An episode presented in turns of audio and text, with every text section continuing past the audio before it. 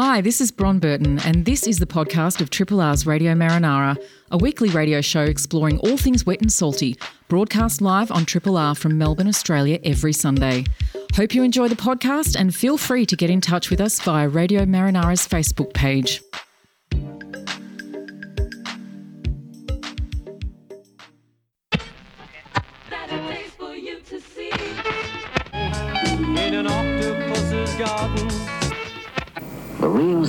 The ocean depths begins where you left off. Wonders that defy my powers of description. The secrets that are mine alone.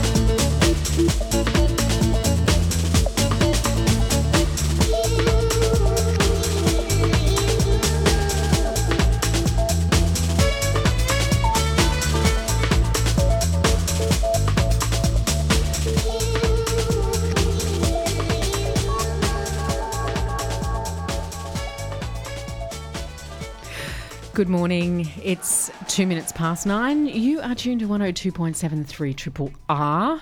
Time for this week's edition of Radio Marinara. We are the program about all things wet and salty. My name's Bron Burton. My name's Dr. Beach. How are you, Dr. Beach? I'm very well. Good.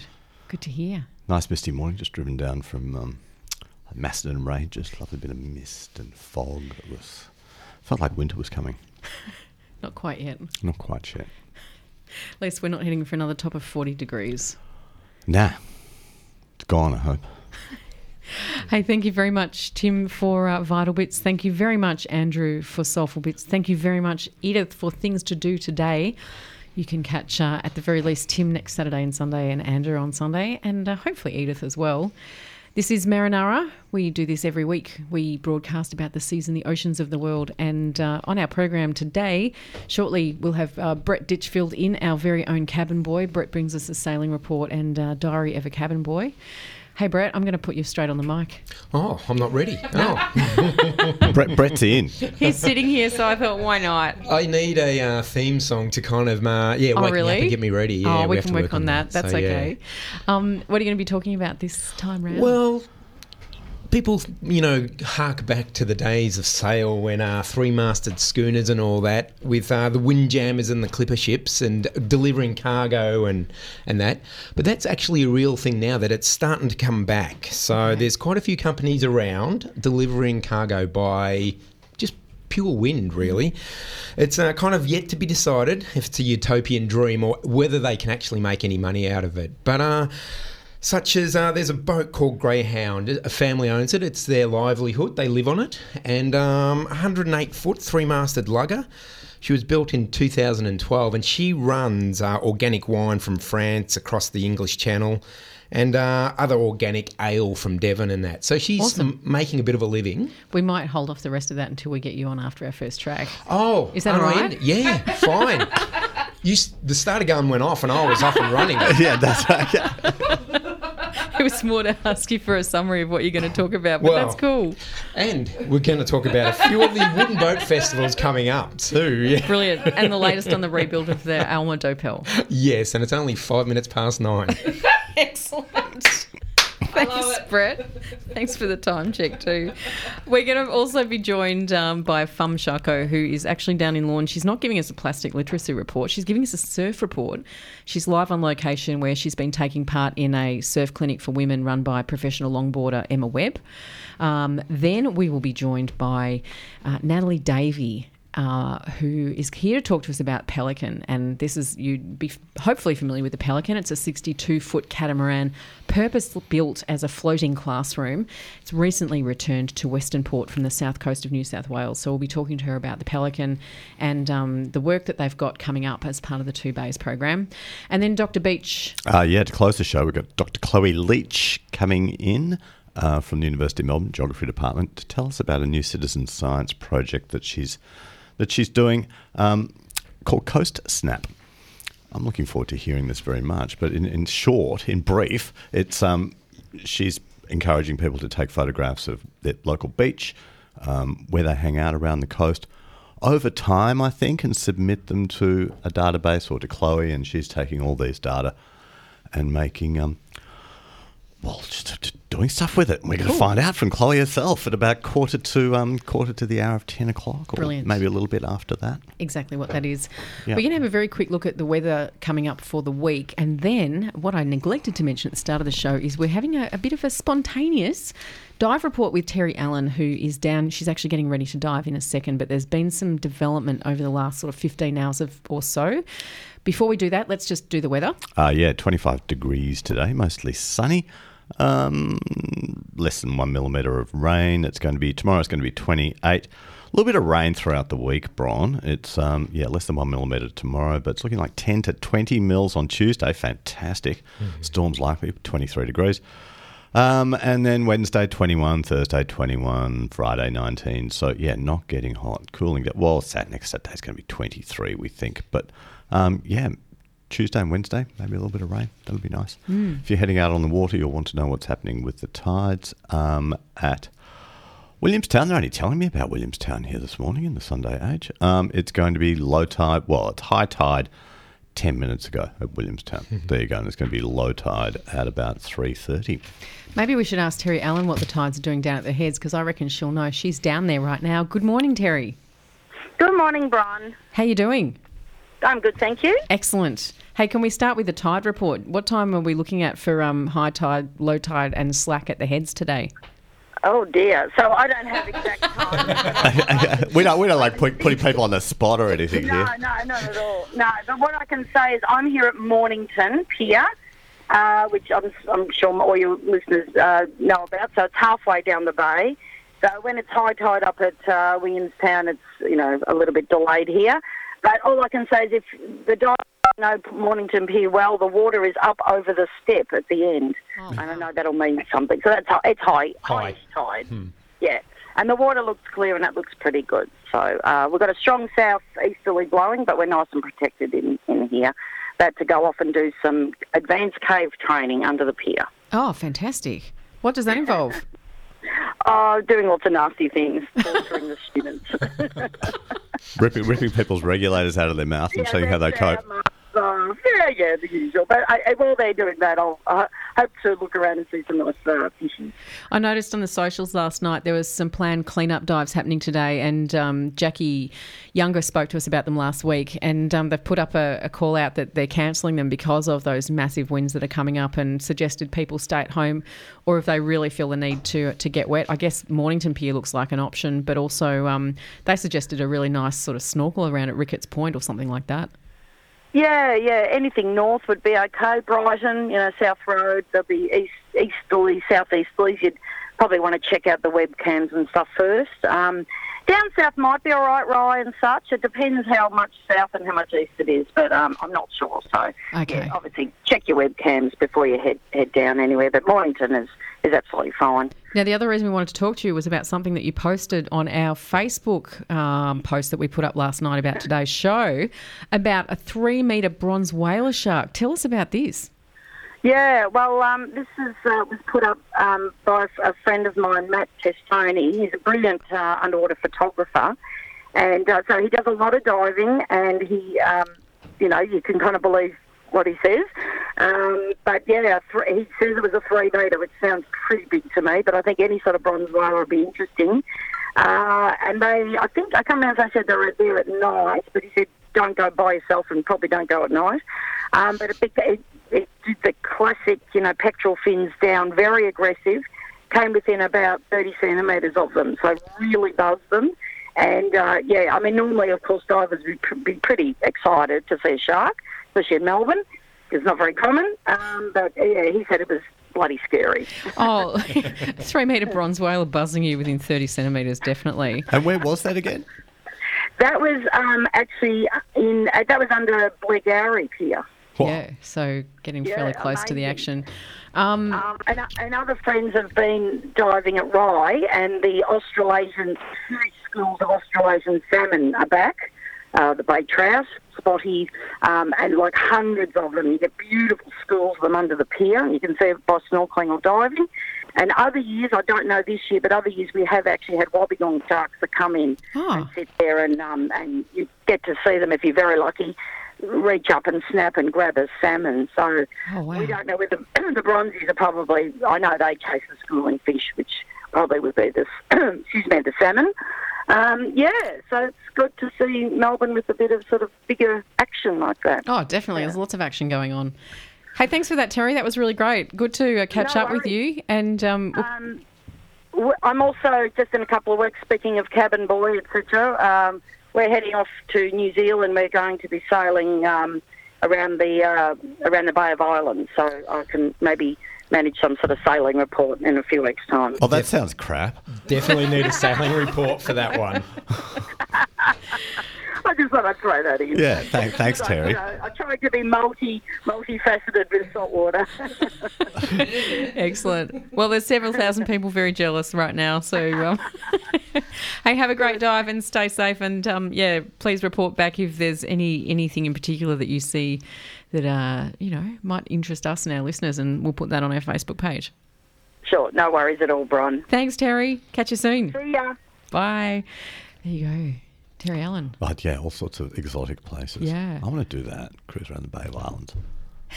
It would be pretty nice. Have you done that, Brett? No, I've been in New Zealand a fair bit, but never up to there because yeah. But I thought she was sailing across the Tasman. I was going to Yeah. say that's a big, uh, big undertaking. I've dived at the Bay of Islands years ago. It was pretty nice. Mm, I can imagine. Now I'm making people jealous. Yeah. All right. Let's go to a track. Before we do, hey, big shout out to Richard Watts for sending some footage our way. There's a couple of uh, bits of footage of octopuses doing pretty cool things. One, which was actually from a few years ago, but an octopus that filmed its own escape. Have, have you seen this one where it grabs the camera of, um, of, a, of a diver who's actually filming it and then nicks off with the camera and manages to film the entire Selfie. thing? There's another one which has resurfaced uh, just recently, and I think the footage was from um, maybe back in 2008, but definitely worth looking at again, of an Indonesian mimic octopus escaping a crab. And this um, this octopus is these sort of spectacular black and white stripes, and then the second it sees the crab coming for it, it just turns into just sheer black. It's just you know, split Gone. second, incredible. So we're going to put those both on our Facebook page so that you can enjoy them too. Hi, this is Tony Barber. Do you like fish? Or maybe marine invertebrates? Listen to Radio Marinara for all things wet and salty.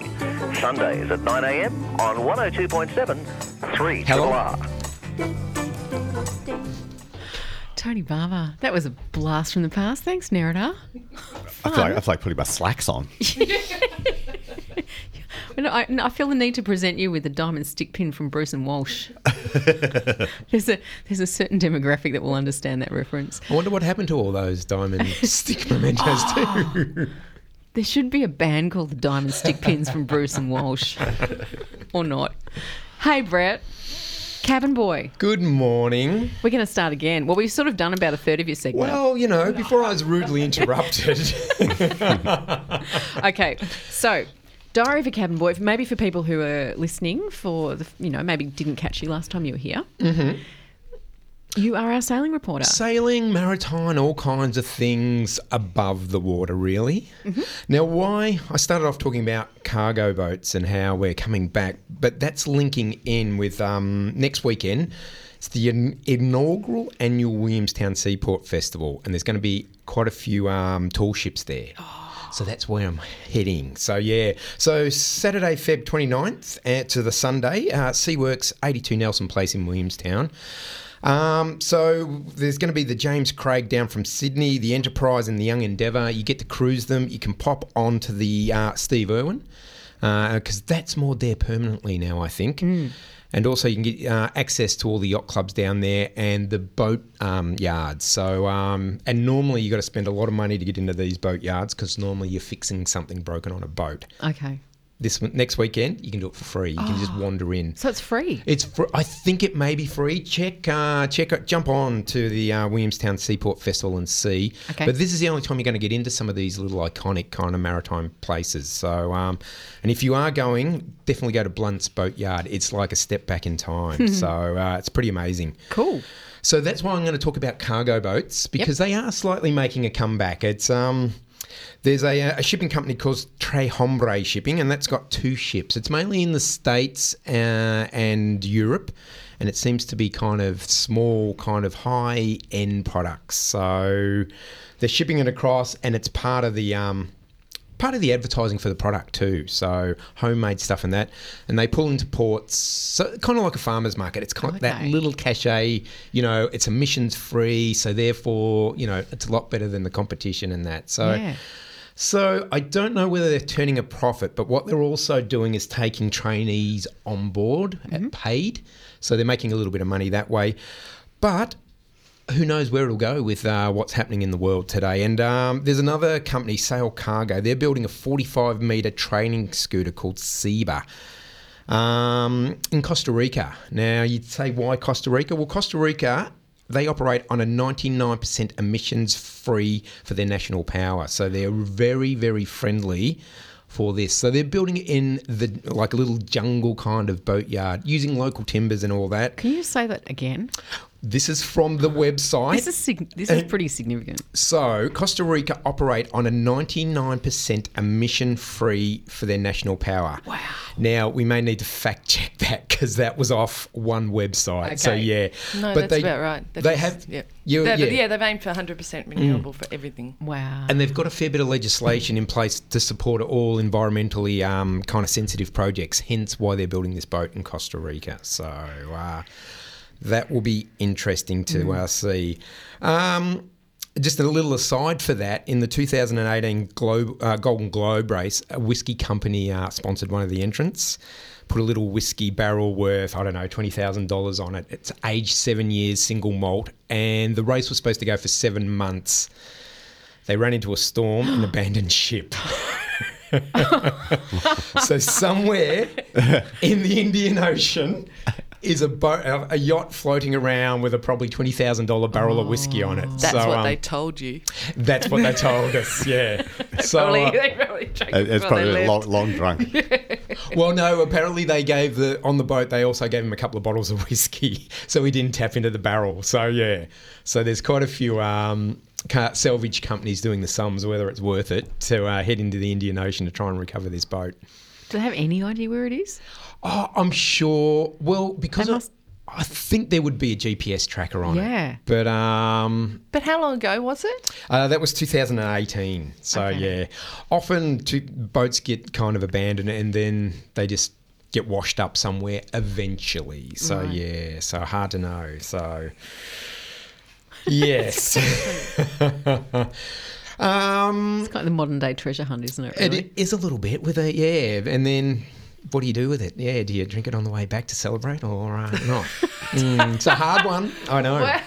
Depends on what where you're at, I suppose. Well, yeah, it, and like being at sea, if it was rum, perhaps, but it's whiskey. You know, Yeah. that's to be drunk on land, surely. I don't know. I could make I could make an You could- exception for that. I.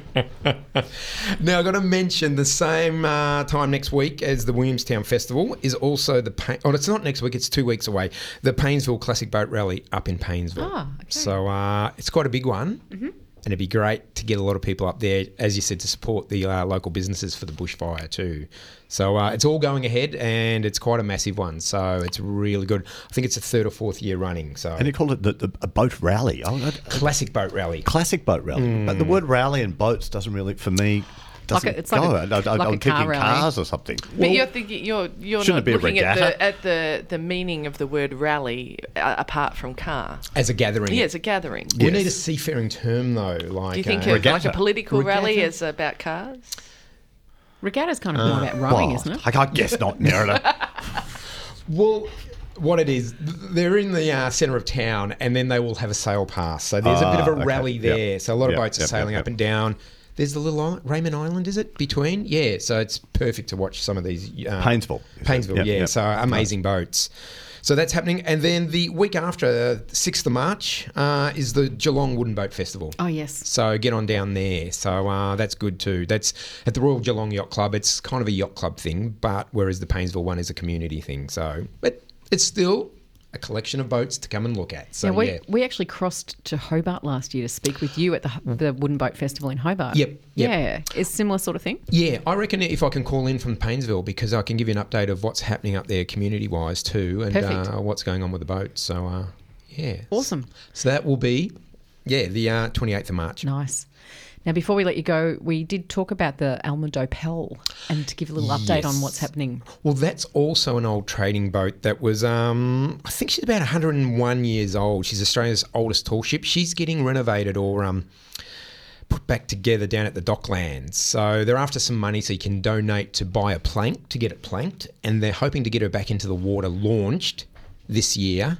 And it'll be a couple of years before they get the uh, masts and rigging and all up. But uh, I love yeah, that idea of buying a plank. yeah, buying Like, a plank. like, like you might buy a brick or something like that. Exactly. So, Yeah. um, but you can wander down there. It's down uh, South Wharf Drive, and she's just right on the um the hard stand there, next to the the steam tug Wattle. And there's a little wooden boat um, kind of building shop there too. You can wander in. They'll they'll have a chat with you for sure. So, uh, but we'll have more about the Alma Doepel when she gets closer to her launching right. date. It's a significant thing too. Oh yeah. A lot of buzz starting to build about this one already. Well, there's a lot of buzz about um, historic wooden boats too now. It seems to be. Yeah. It's- So uh, yeah, it seems to be getting bigger. So it sounds good. Excellent. Thanks, Brett. That's a pleasure. I enjoyed that diary entry. Well, catch- hopefully, yeah, catch you next week or ne- next month from Paynesville. Yeah, awesome. Estamos escuchando Radio Marinara en 3 triple R. And indeed, you are. And we are now crossing to Lorne to speak with Fam Charko, not for a plastic literacy report, but to talk about a surf clinic for women, which she's taking part in, run by professional longboarder Emma Webb. Good morning, Fam. Good morning, everyone. How are you doing this morning? Very well. How are you? I'm very excited, uh, even though I'm, I'm looking at the waves and it's, it's looking kind of it's looking kind of choppy, and we've got a strong uh, onshore wind. But uh, I'm ready. You're, re- you're ready to be schooled, Fam, in am surfing and the, the finer arts. yes, um, it's going to be quite exciting actually because I, I've never met Emma before until today, um, but of course heard of her credentials and uh, amazing skill as a longboarder. So I was uh, very excited um, to come across this clinic, really by chance, uh, by meeting some other women in the lineup uh, at Torquay a few weeks ago. Um, so yeah, I can't wait to get into the water. Now, we're going to hopefully get um, Emma into the studio. We're going to talk a little bit about this um, off air, but I did want to ask you about Emma, um, professional longboarder. Can you give us a quick snapshot of who she is and, um, and some of the great things that she's done? Well, she's been around for quite a while. She's a uh, professional longboarder from Jan Juc. Um, so, you know, born and raised on the surf coast, as far as I know. And uh, yeah, she. No, it, it kind of seems that where, whenever she enters a longboard competition, she takes out the women's title. Um, that's kind of what it feels like when I've, you know, read up about her a little bit. I think the last one she did was in 2019, uh, the Open. Um, stand-up paddleboard competition in, uh, held at 13th Beach. Um, so where she took out the uh, uh, all of the longboard um, titles that she entered into, and also the stand-up paddleboarding uh, women's division. Wow. I'm very very excited to uh, learn from her for sure. So, what's happening in the surf clinic this weekend? What have you got lined up? Well, it's it's quite small. She doesn't really advertise it, so I think I just outed her. But um, uh, it's, it's quite small. So there's only going to be for four women in the clinic. So she's done one yesterday, and then and then today it's my turn with my friend uh, and two other women, and it's really just looking at. Um, the style. So she teaches uh, longboarders as well as shortboarders. Um, and as far as I know, we're just really going to look at how to read the waves. Um, it, it's going to be quite tailored as well to, to your level. Um, there's a few beginners in here, um, and then there's a person like me who's trying to get out of the beginner stage into intermediate and failing dismally. So hopefully, uh, I'll pick up a few tips and tricks here that will, uh, yeah, really take it to the next level. So that's my hope for today. Fantastic. Uh, well, all the very best, and I hope it goes well. And um, we'll talk offline about uh, trying to organise for Emma to come in, um, particularly with International Women's Day around the corner, and uh, hopefully line up something there. And we'll have Yeah, you in stu- and we'll have you in studio shortly, Fam, to um, to pick up where we left off in terms of plastic literacy. Absolutely. Hopefully, I won't find any on the beach today, but I will be looking, be sure. Always looking fabulous. Thanks so much. Have a great day. Stay safe, and we'll um, we'll catch you soon. See you next time. Okay, bye. Fam Charko there down at Lorne. Beautiful Lorne.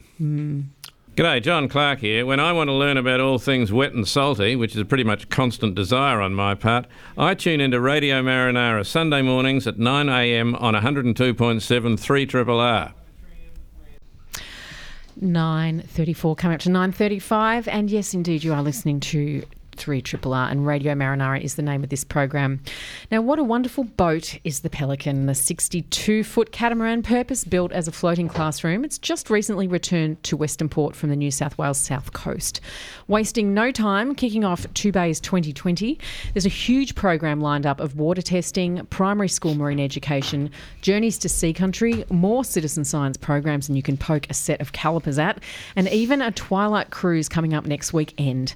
Better book fast for that one. To tell us all about it, we're absolutely delighted to welcome back to Triple R and to Marinara from Pelican One, Natalie Davey. Good morning, Natalie. Good morning. So Thanks great for to, having me. So great to have you here. Oh, it's wonderful to be here. It's nice to be here at the beginning of a program rather than the end as well, so I can talk about things coming up. Excellent. Now we um, we actually crossed paths on Wednesday night, and I meant to mention this at the start of the program, but the um, the fundraiser event called Comic Relief, which we've plugged a fair bit in the last couple of weeks, um, bushfire relief for Gippsland Emergency Relief Fund and Wildlife Victoria, and you were there, and. Oh, I was so happy to be there. Yes, I, I, I caught the first half, and then it was a day at sea kind of did me in, and so I had to. To leave halfway, but that wasn't due to the fact that uh, you know I, I wasn't enjoying it. It was such a beautiful evening, and everyone was so warm and just, especially the beginning. I think your MC was just perfect with Brian Nankervis bringing everyone together for such a good cause. So, He's he is the ultimate MC, I think. yeah, he was pretty I can't good. think of anyone I've ever seen who's been better than Brian. He had the uh, favourite joke for my wife of the night. Uh, it was how does Bert Newton introduce his wife to the butcher? Meat patty. I actually missed that. Oh. I, was, I was running around a bit behind the scenes, so I missed that one. But hey, big props to you, um, uh, Mary and um, Lisa. Lisa, yeah, because it was a f- fantastic evening and uh, full room, and everyone was oh, you just there was a lot of love in the room. Mm. Yeah, it was fantastic. Thank yes. you. Well, thanks to you for coming too, Brett. It was it was awesome. And if you missed it, um, I can't say we can show you or podcast because it was one of those things. If you weren't there, you missed it. But um, if you were there and you're listening, thank you very much for coming. And um, we raised in the end eighteen thousand dollars for Wow. those two charities. So those Well groups done. and Yes. charities. But yeah, amazing. Yeah, no, was- no, I don't want applause. It was just it was just great to be there. Well, And- it was also nice to learn a little bit more about the Gippsland group, which I didn't really know about. So that was lovely to get that history at the beginning as well. So I think it's important too, particularly in the current, and we- we've got to talk about the pelican, but um, in the current um, time when you know there is some question and and and healthy skepticism about fundraising and where the money goes, and Mm. we really wanted to um, introduce people to Mm. someone from Gippsland Emergency Relief Fund to you know give them some reassurance that yes, don't worry, all this money is going directly to people who need it. Let's go to Pelican, and firstly, congratulations! This is the uh, fifteenth birthday of Two Bays. yes, It's all intricately intricately connected. Can you talk us through a little bit about how Pelican sits with two bays and, and how it all works together? Well, we originally, 20 years ago, we built Pelican One in Docklands. And in fact, uh, earlier Brett mentioned the Alma Doepel, and the Alma Doepel at that stage was sort of half sinking in front of the um, wonderful big warehouse that we built, uh, Shed 19, uh, that we built Pelican in. Um, so we built her, it took six years, and our aim was to sort of connect communities with marine research, marine education, and uh, so it was like exactly as you described it a floating sea classroom. So initially, when we launched it, the, the building process was so kind of massive that at the end we thought, oh my God, we've climbed that mountain, now we've got a boat now how do we get her out and connect her to people? And uh, in Melbourne, our first uh, project was kind of led by us approaching Parks Victoria, who at that stage had just announced the marine park system in Victoria. And we thought, well, this might be a nice way. They're talking about stakeholder engagement. Why don't we? Use Pelican One to connect with the marine parks and work with Parks Victoria, who know so much about them. So they they were our initial partner 16 years ago, and we then also partnered with the EPA, who were also interested in developing water quality machines that collected water continuously rather than just their eight or nine bases they have around um, Port Phillip Bay and Western Port. So those two players came on board, and then over the years, it's just been like a galaxy of people have come on board. It's just interesting that every year is a slightly different focus. We'll often pick up on what science is happening and we'll use that in our as part of our engagement. So what has really developed over the last particularly 10 years was a partnership with the Catholic uh, Education Department, and they funded their primary schools. So every year, like this year, we have about 17 schools coming on board, and it's mainly primary grades five to six, though we do also work years nine, 10, and sometimes 11. But the main focus has been primary students. So we've developed a program around ocean literacy, working with Harry and Jane Bridle, who are probably quite well known to your listeners perhaps. Yes, Uh, definitely. Harry's been teaching marine education. I think this year he mentioned on board for 50 years. wow. So we've been doing it 15 years. Harry's been doing it 50. 50. So we've got a few more years to get going. So yeah, so it was interesting hearing the Alma Doepel because boats are long have long interesting histories and stories and the Alma Doepel has one too. So it's interesting hearing uh, we were in contact with them and in fact talked about developing marine education together because the tall ships were coming together to do more focus around marine education. And Alma Doepel still has that thinking in its sights when she eventually gets afloat again. I mentioned you've um, been on the New South Wales south coast with the Pelican, and you were there at the time of the fires. No, I Oh, wasn't. The captain was. Right, okay. No, I was just worried on the end of the phone trying to communicate to the Pelican because communications went down in That's right. For quite a long period of time. And in fact, the fires are kind of present on Pelican in Melbourne because you lift up something and there's just soot Yes. and all the kind of mud and guck that, that were coming over the boat as she waited out in the harbour. So at one stage, the town was evacuated. So quite a few, probably about 20 people, came and just waited on Pelican rather than leave the town because Pelican was all stocked, ready to go. And if there'd been an ember attack, she would have just sailed off. Yep. There were a lot of people doing that. Yeah. Let's um so and so after that all ended, she's come down to Melbourne. Yes. And and and so we're now Captain's launching in one piece, Pelicans in one piece. That's and, great. Yeah. So let's um let's talk about this the programs that are coming up because you've got a huge program There's right in of front of things. you. What's Yeah. what's coming up for and this is all part of two bays, isn't it? Yeah, well, I'll first mention if you go onto the um, Saltwater Projects website, um, there's a, a current list of all the things that we're doing. Um, but what I'll mention um, on radio is there's opportunities for people to get on board. Um, and there's probably about four main opportunities, and one being the Twilight Sail that you just mentioned, and that's a bit of a fundraiser for um, saltwater projects and, and the boat, and that's on the 22nd of Feb from Gem Pier at about six. Um, but there's two other events. We're also very um, we just love citizen science. So, citizen science is just a brilliant way of connecting people not only to the environment but also literally connecting, collecting data from that environment, and particularly marine. And um, as you probably know, marine environments don't have that many eyes on them. So the more people we can attract to kind of when they're swimming or when they're diving to actually be looking for certain things or um, it's incredibly helpful for that environment. So Parks Victoria is running two events as part of Two Bays, one on Mud Islands uh, on March the 2nd, and the second uh, citizen science event is in Western Port, going out to Barrallier Island, and that's on the March the 15th. Where's um, Where's Barrallier? Yeah, I was going to Island? say, I've never heard of that. No. In Western Port. Uh, Barrallier Island is kind of just off uh, French Island.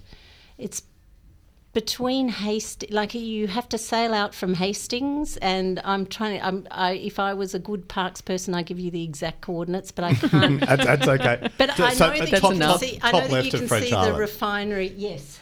Yeah. It's sort of top, yeah, right. But you can look out, and but it's really amazing. And so, one amazing thing about getting having a boat is, and also where we are here in Melbourne, is in a few seconds you can be out, and suddenly you're in wilderness. So we can sail out from Hastings, and you're in a place that you haven't heard of. And like Mud Islands, some people haven't heard of Yeah, yeah. Mud Islands, which is kind of a good thing because it's very, I mean, all these places are quite special and magic.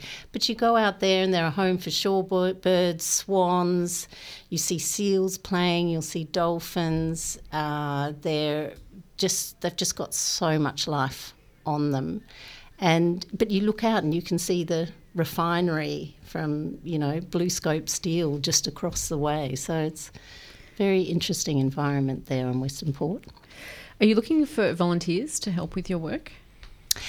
We have been, I have been on a little bit of a search for people to shadow Harry Bridle because Okay. there's not many people that do active environmental education at sea. Um, and he's rather good at it. So it, I've, I, so you want, you want people to learn from Harry? yeah, How- just to come and shadow methods and also share his their knowledge. So there's a lot of environmental science students. So I already have a couple of people that are coming on and shadowing. But if someone hears me talking and going, "Oh, I wouldn't mind an experience on the Pelican," that is a way to get on when we're doing our schoolwork. So we run um, a C classroom. I think we're working up until about March 16. So, yeah, there's an opportunity if you contact me um, to get on board. Uh, yeah, we've had Deakin students in the past. Uh, we had a young year 10 student who's interested in environmental science come on just on Friday who loved it. So, yeah, it's great. That's awesome. Is there still space for schools to take part in the program if they haven't already signed up? Mm, Or are you a bit mm, full? We're a bit full, but maybe. Okay. There might be one day left. Yeah, it, it, it got very fill, got filled up very fast this year. Yeah. Now you've brought in a little audio clip for us. Yes. which we I nearly forgot to play. Thank you, Nerida, for prompting me there. Yeah, um, and I'd like to mention this. I will be taking sound walks with this at the Geelong Nature Forum, which is coming up at the end of March. I think it's the uh, March the twenty eighth, um, and it's called the Where the Rivers Run. But uh, during uh, the Festival of Sails, which has just happened down at Geelong, uh, we had um, the opportunity to use this sound wa- walk with people, members of community who were just coming down to have fun and watch the the the uh, racing on the water in Corio Bay. So uh, a friend of mine, Kate Dado, and myself worked for a few months researching Geelong history and marine and maritime history, and we put together a sound walk which was easily accessible. It was just half an hour along the foreshore in front of the carousel and down out along Cunningham Pier. So here's a little snippet uh, of that sound work, which you can hear. Also, we will be down, if you want to visit the Pelican, we're also down there for the Wooden Boat Festival that uh, Brett mentioned. Um, and the organisers of that really put into my mind this is such a strong community festival. Like Yeah, they've got that quite sounds a lot- wonderful. Yeah, so that's a great place to come down and see a lot of interesting boats. What we might do, Natalie, is go out with this.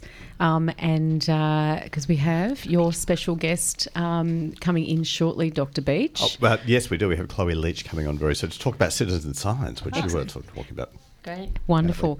One other thing you wanted to mention? Just quickly, I just want to say there's an IPMEN conference coming up in Hawaii in Honolulu. It's in July this year. I really want to encourage any teachers out there who are interested in marine education or researchers. Uh, it's the IPMEN conference, which is the International Pacific Marine Educators Network, a terrific network which connects people all around the Pacific from Samoa, Fiji, Hawaii, America, Chile, and Australia. So please do have a look for We'll- that, we'll put- ipmen.net. We'll put a link to that on our Facebook page as well. Yeah.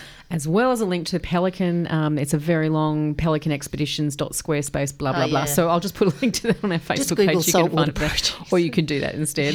Thanks for coming in, Natalie. We'll play this little sound grab. And, Thanks for uh, having me. We'll have you in again soon. Thank you. Awesome. Hi, this is Wayne Lynch, and you're listening to Radio Marinara on 3 R. You certainly are. It's 9.52. Coming up to 9.53, I'm joined in the studio by Bron Burton. And we also have Dr. Chloe Leach here. Chloe Leach is a postdoctoral researcher in the geography department at the University of Melbourne. And we were talking a little bit about citizen science before with, with Natalie. Um, Chloe has got together something called CoastSnap. So rather than me describing it, Chloe, um, can you tell us what CoastSnap is? Well, first of all, welcome. Thank you for coming you into the much. studio. Thank you for having me. It's a complete pleasure. CoastSnap. What is it? Um, so, CoastSnap is a community based beach monitoring program where we're asking people to just take photographs of the beach from phone cradles that we've set up. And when they send them in to us, they, we can collate all of the images and look at how the shoreline is changing over time. And it was actually a program that was developed up in New South Wales by Dr. Mitchell Harley. And they've got a lot of sites um, around Australia and beyond, but the one we've set up in Inverloch is the very first one in Victoria. So it's very exciting. Okay, so you've, you've so people are taking photographs of um, their local, well, not quite their local beach, but one in particular at the moment, Inverloch. You've, so you've got Yes. a cradle set up for people to put their smartphones on, or Yes, yeah. So it's it's just a metal phone cradle. Um, there's some signage next to it to explain what we're doing and, and how you submit your photos. They just take the photograph with their smartphone and either email it to us or send it to our social media, and that's that's really as simple as it is. the fir- my first kind of thought with this that if you're interested in the geography department of what's happening to the coast at Inverloch, why not just have your own camera there, which is taking photographs? Uh, I guess I'm Because you can't afford to keep replacing cameras. yes, and um, you know it'd be a lot of travelling down to Inverloch, and this Right, is the okay, first cool. site of many. So I'm working with DELWP now to expand the program across the state of Victoria. Um, so it would it would be a lot of time for me to to pop along. and much better to have people involved, people who are down there, they must love it. I think to, to have this sense of, you know, being able to monitor their own coastline, send the data off to somebody who's going to do something with it. Yes, absolutely. It's really nice to have the community involved and to have that conversation with them about what's happening in that local area and almost have that educational aspect with it as well. Why Inverloch? So Inverloch's part of one of my study areas for the postdoc that I'm working on that you mentioned before. Um, it's an area that's highly dynamic and since around 2012, 2013, it's it's seen a lot of erosion of Surf Beach, which is one of its main tourist beaches. But that sand's been moved along and there's other areas of deposit closer to Anderson's Inlet just there. And I'm really interested in why that's happened. We don't know a lot about why that erosion has happened in that area at that time. And being able to monitor it means that we might be able to, to manage what's going on there better. How far ahead are New South Wales, Chloe, with the work that they were doing? You said that they, they've kind of started this. Yes, yeah, it's been going for quite a few years now up in New South Wales, and as I say, they've got, got a number of really prominent sites up there. Um, North Narrabeen and, and Collaroy have been in the news lately with all of the, the storms that have been going down the east coast. But they've also expanded beyond. So I, I think the most recent one was put in uh, New Zealand. Um, there's there's some over in America, some in the UK. Um, so they're they're quite advanced with with their development of it at the moment. Yeah. And they're starting to see some trends over time and with certain factors that are maybe influencing sand movement. Yeah, they are absolutely. Um, and like I was saying, with the storm events that have been happening down the east coast, they've been able to track the impact those storms have had on the shoreline position. And over time now, they'll see how much of that sand begins to return to the beach. So this is your, your postdoc geography department, Melbourne Uni. This is what you're studying: is the change in coastlines around Australia. Um, mainly along Victoria, Yep. the Victorian coast. I'm part of the Victorian Coastal Monitoring Programme um, and the numerical modelling side, which is, is my, my primary role, is um, yeah, that's what I'm working on. And so postdoc, you've got your PhD, and I understand you got that in the United Kingdom. Was I did, yeah. Similar area. Yes, yeah. So for my PhD, I also looked at, at coastal modelling and how beaches and shorelines change over time, over a much longer time period, sort of centuries. Um, so it's nice to look back and go to this this scale and say, well, what's happening on our doorstep? What's happening every day? Absolutely, yeah. So back to Inverloch. Um, you've got the cradle set up. People can take photographs right now, Mhm. and there are instructions on there how to get those photographs to you. I assume. Yes, yeah. So the um, the cradle was installed on the 10th of December, and we've had about one photo every day since it's been put in. But on days like Australia Day, or you know when everyone's at the coast, um, we've had upwards of eight photos on one day. So it's been great. Fantastic. Have So- people been fairly respectful in what they've sent you, or have you had some people? Now you can- now you can- Oh, there you go. Just checking. Now, now it'll happen. Yes, it will.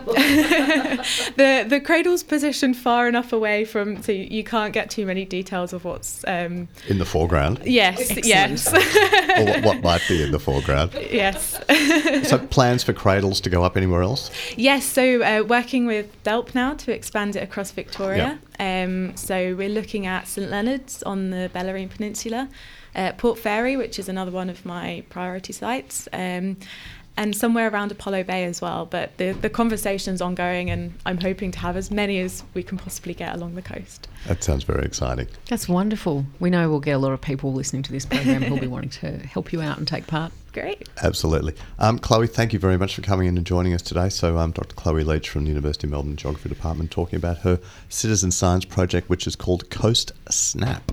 Thank you very much. and Thank go to for having me. And get involved. That brings us to the end of our program. Thanks to our other guests as well Natalie Davey, um, Fam Charko, uh, who was down at Lorne, um, Brett, who was in with Diary of a Cabin Boy, and uh, Terry Allen on the pro- on the phone at the start of the program. On our ne- next week's program, um, Cade is going to be in. We're going to be talking about some coastal recovery work. Neil Blake, who'll be talking about the Wooden Boat Festival, which Brett mentioned, um, teaches at Point Nepean, Point Richards, Grey to Green Reef Restoration. Jeff Maynard will be in for his first Soundwave Saves the World segment as well. Hi, this is Bron Burton. Thanks for listening to the podcast of Triple R's Radio Marinara, a weekly radio show exploring all things wet and salty, broadcast live on Triple R from Melbourne, Australia every Sunday. Hope you enjoy the podcast and feel free to get in touch with us via Radio Marinara's Facebook page.